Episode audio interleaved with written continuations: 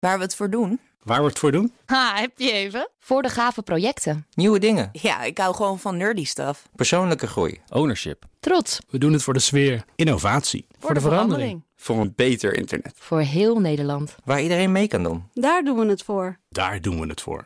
Waar doe jij het voor? Kom werken voor KPN en groei op jouw manier. Check de actuele vacatures op het gebied van data, security, development en networking op jobs.kpn.com/tech.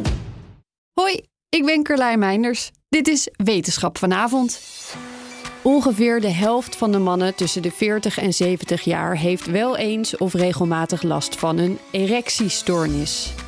Zo'n 5% heeft na een penisblessure last van de ziekte van Peyronie, wat erg pijnlijk kan zijn en waarbij littekenweefsel het functioneren van de penis vermoeilijkt.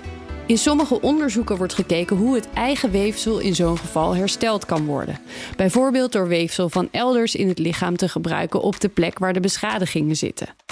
Maar volgens Chinese onderzoekers werkt dit te vaak niet en dus kwamen zij met een ander idee: kunstmatig weefsel. Ze ontwikkelden iets wat lijkt op het weefsel dat in de penis een rol speelt bij het krijgen van een erectie en wat niet gevaarlijk zou moeten zijn om in het lichaam tussen andere soorten weefsel te plaatsen. Nu komt kanttekening nummer 1 bij dit onderzoek. Ze zijn het vervolgens in varkens gaan testen. Daar staat dan vermeld in varkens met beschadigd weefsel in hun penis. Maar dat betekent, zoals je zult begrijpen, vrijwel altijd dat de dieren die schade niet zelf hebben opgelopen. Dat maakt het bespreken van dit soort onderzoek moeilijk. Is het zelfstandig kunnen krijgen van een erectie dankzij dit soort uitvindingen het leed van deze varkens waard?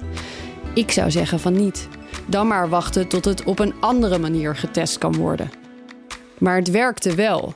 Een erectie was met het geïmplanteerde weefsel weer mogelijk. Tenminste, bij deze varkens dan. Was de hele penis daarmee hersteld? Nee, wat gelijk kanttekening nummer 2 is. Vaak zijn er meerdere typen weefsel beschadigd bij dit soort blessures.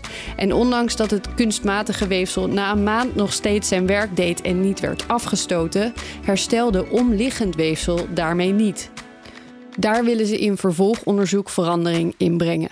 Ook denken ze dat het ook op andere plekken in het lichaam bij andere beschadigingen en andere weefseltypen moet kunnen werken.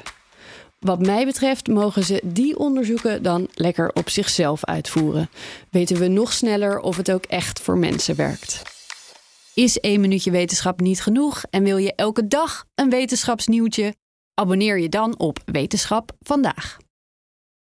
Ook Thomas van Zeil vind je in de BNR-app. Je kunt live naar mij luisteren in Zaken doen, de BNR-app met breaking news, het laatste zakelijke nieuws en je vindt er alle BNR-podcasts, bijvoorbeeld Het Nieuwe Geld. Download nu de gratis BNR-app en blijf scherp.